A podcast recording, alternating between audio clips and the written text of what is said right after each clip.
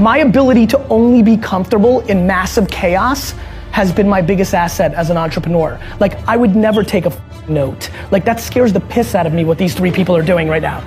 You have to watch every single second because those seconds turn into minutes and minutes turn into hours and hours turn into days and days turn into years. You need to win battles in order to win the war. You need to get out of bed, you need to run, you need to work out, you need to read and study and practice, and you need to do things that you don't necessarily want to do. And then you need to get up, get out of your damn bed, get off your phone, get out of the soft and addictive comfort zone and get into the combat zone where you have to fight, where you have to dig deep. You have to be vigilant.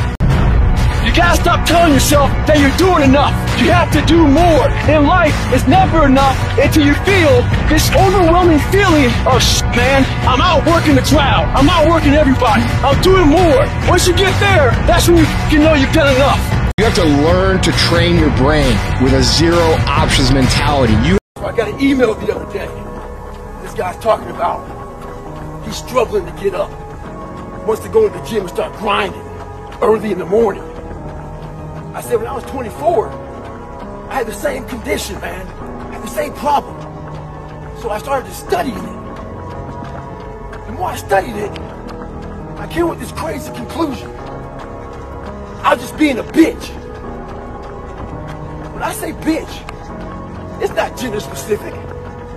It's a mindset. In Godlish, it means weak, soft, feel sorry for yourself. Get your ass up and lace them up. Stay hard. I have the best advice for women in business. Get your fucking ass up and work.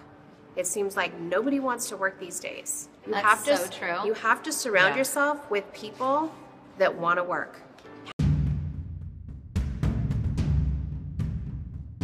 So, just to drill this through the throat of the Vayner Nation. That's right, I went that graphic. Don't smile, D Rock.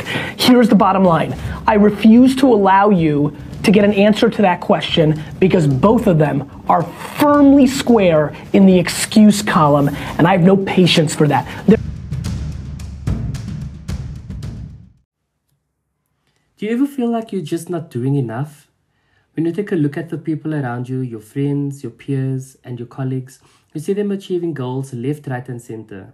They're always hustling or chasing the next big thing. Meanwhile, you're left feeling like your life isn't going anywhere, and suddenly you hit with this immense pressure that you should also be part of the 5 a.m. club. The pressure to rise and grind is strong, and that is why in this episode, I'll be speaking about my experience with hustle culture and toxic productivity.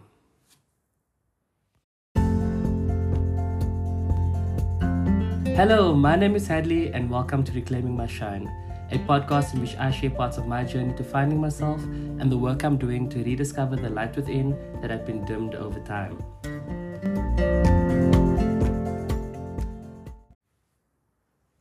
Merriam-Webster describes productivity as a quality or the state of being productive, and is often expressed as a ratio of output to input. Now, though productivity is a crucial part of our daily lives, there's a thin line between productivity and toxic productivity. You see, toxic productivity is defined as overworking at the expense of other facets of your life. It's when you have the do attitude always on and where you feel guilty for taking downtime or resting. And even when you are resting, you're constantly worrying about what you should be doing.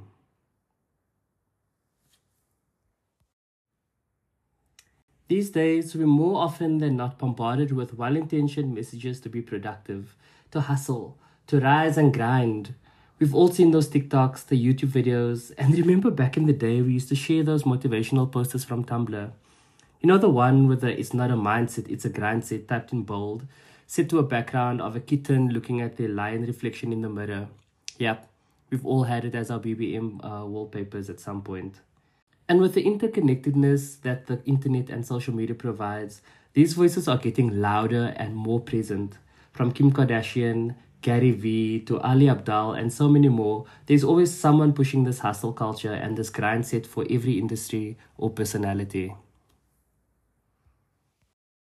When I started on my journey of rediscovery, I was energized and pumped up. As I was unpeeling the different layers and getting closer to who I am, I was also getting a clearer understanding of what I wanted to achieve. I was fresh into my 30s and, in my opinion, so far behind all of my peers. I didn't have my dream car and I wasn't the way I wanted to be in my career. So, with this newfound lease on life, I channeled this energy into finding every productivity hack and consumed hours of content just to find ways of reaching my goals faster. I wanted to be part of that 5 a.m. club. I bought numerous new courses on Udemy and I wanted to have multiple side hustles. I had adopted this I'll sleep when I'm dead mindset. For me, it was a vicious cycle. The more I learned to accept and acknowledge that I am capable and worthy of achieving my goals, the more energized I got and the more I consumed this content, trying to find ways to better my productivity. I wanted to reach my goals and I wanted to do it fast. I was not going to rest until I saw all of them realized. Though I genuinely do believe that these tips and hacks are useful, I discovered that there is a danger to them. I had goals, I had to do lists for every project, and I had self imposed deadlines, but without resting and taking care of myself, I was dropping balls and missing important things. And I used to beat myself up for not achieving my goals in the time that I had set out. And even if I slipped and forgot something uh, that I needed to do, I would be my harshest critic in the end, it would make me feel bad because I held myself to such a high standard, and when I didn't meet those standards, I would beat myself up and undo all the work I'd done and worked so hard for in therapy. To an extent, another factor that played a role in my yo yoing productivity and self worth was the relationships I had with my father and my partner at the time. Whew, now we're getting deep. My daddy issues were rooted in my abandonment complex, in which I developed this deep seated drive to always prove my worth to show that I had something to offer and to give people around me a reason to stay. I mean, my partner at the time was someone I looked up to as having it all figured out. They were knocking it out the park career wise, they had various side hustles, had traveled the world, and had so many life experiences that I felt inferior for not having achieved anything close. And being the know it all that he was, I often faced criticism and received unsolicited advice that deep down only fueled my own insecurities. Remember, I had grown up to be hyper independent. At the time, I didn't know how to ask for help because to me, asking for help was equivalent to admitting defeat. But of course, this was not true. It was my own reality. I was viewing the world around me from a distorted lens. There was no specific moment that changed my outlook. I only corrected my view and replaced my negative thoughts with more sessions of therapy and the continuous exercise of learning to love myself. I think there is a place for productivity enthusiasts and for hustle culture to thrive, but just as long as it's in a healthy and a balanced way. Throughout my journey, I've tried and tested multiple hacks, found amazing sources of inspiration and motivation, and I've learned so much. One of the biggest lessons I've learned is that consistency is more important than intensity. This philosophy was cemented when I read James Clear's Atomic Habits. In it, he says that if you can get 1% better each day for one year, you'll end up 37 times better by the time you're done. He continues that by improving by 1% isn't particularly notable, sometimes it isn't even noticeable, but it can be far more meaningful, especially in the long run. Funny story last year, uh, for my birthday, I received two copies from of Atomic Habits from two of my friends. What are the chances? Anyway, I manage my productivity with a series of productivity systems and routines. I find having routines and tools in place helps declutter my mind, which allows me to focus on more important things. My number one daily tool is Google Calendar. If it's not in my calendar, it doesn't exist. There are so many plans and important dates that I've forgotten before because I, it wasn't in my calendar. So when I make plans, I can quickly check my calendar on my phone or on my laptop to check availability and times. And I can just as quickly save the appointment. Having a calendar is not only useful for remembering the things you need to do, but it also allows you to block out time for things you want to do. The nice thing about Google Calendar is it's free and it integrates with most other software and tools. I've also developed a color coded system that allows me to identify the type of engagement at one glance before even opening it up for more details. I can also set reminders. So, in the case of birthdays, I set reminders a couple of days in advance. So, just in case I have to buy a gift, I still have time. Last but not least, you can also share your calendar with your partner. This way, if either of you are making plans, you can check the calendar and avoid that awkward double bookings. Next on my must haves is a task manager. So, I use an app called Todoist, which allows me to break down bigger tasks into small executions that I can then track on my phone and again on my laptop.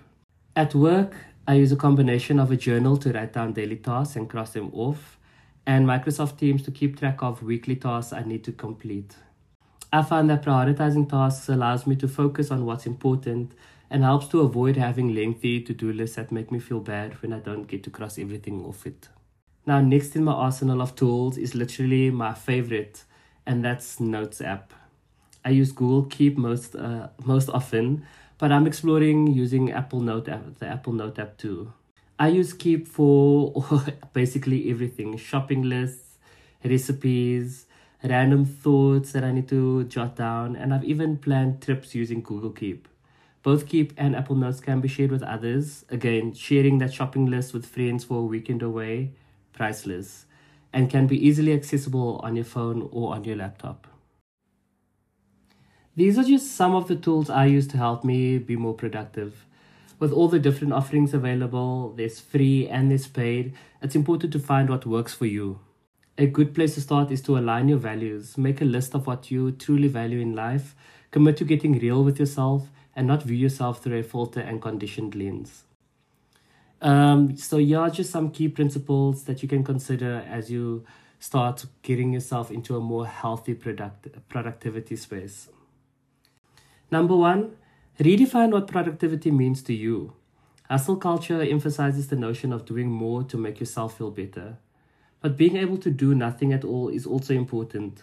When you have those days where you feel exhausted, it's okay to veg out on the couch and binge watch a series on Netflix. Next, Celebrate your progress and your wins. I think this is an important one to keep you motivated because it has another side to it as well. Once at one part, you're validating yourself at regular intervals and you're not just waiting for large milestones to congratulate yourself.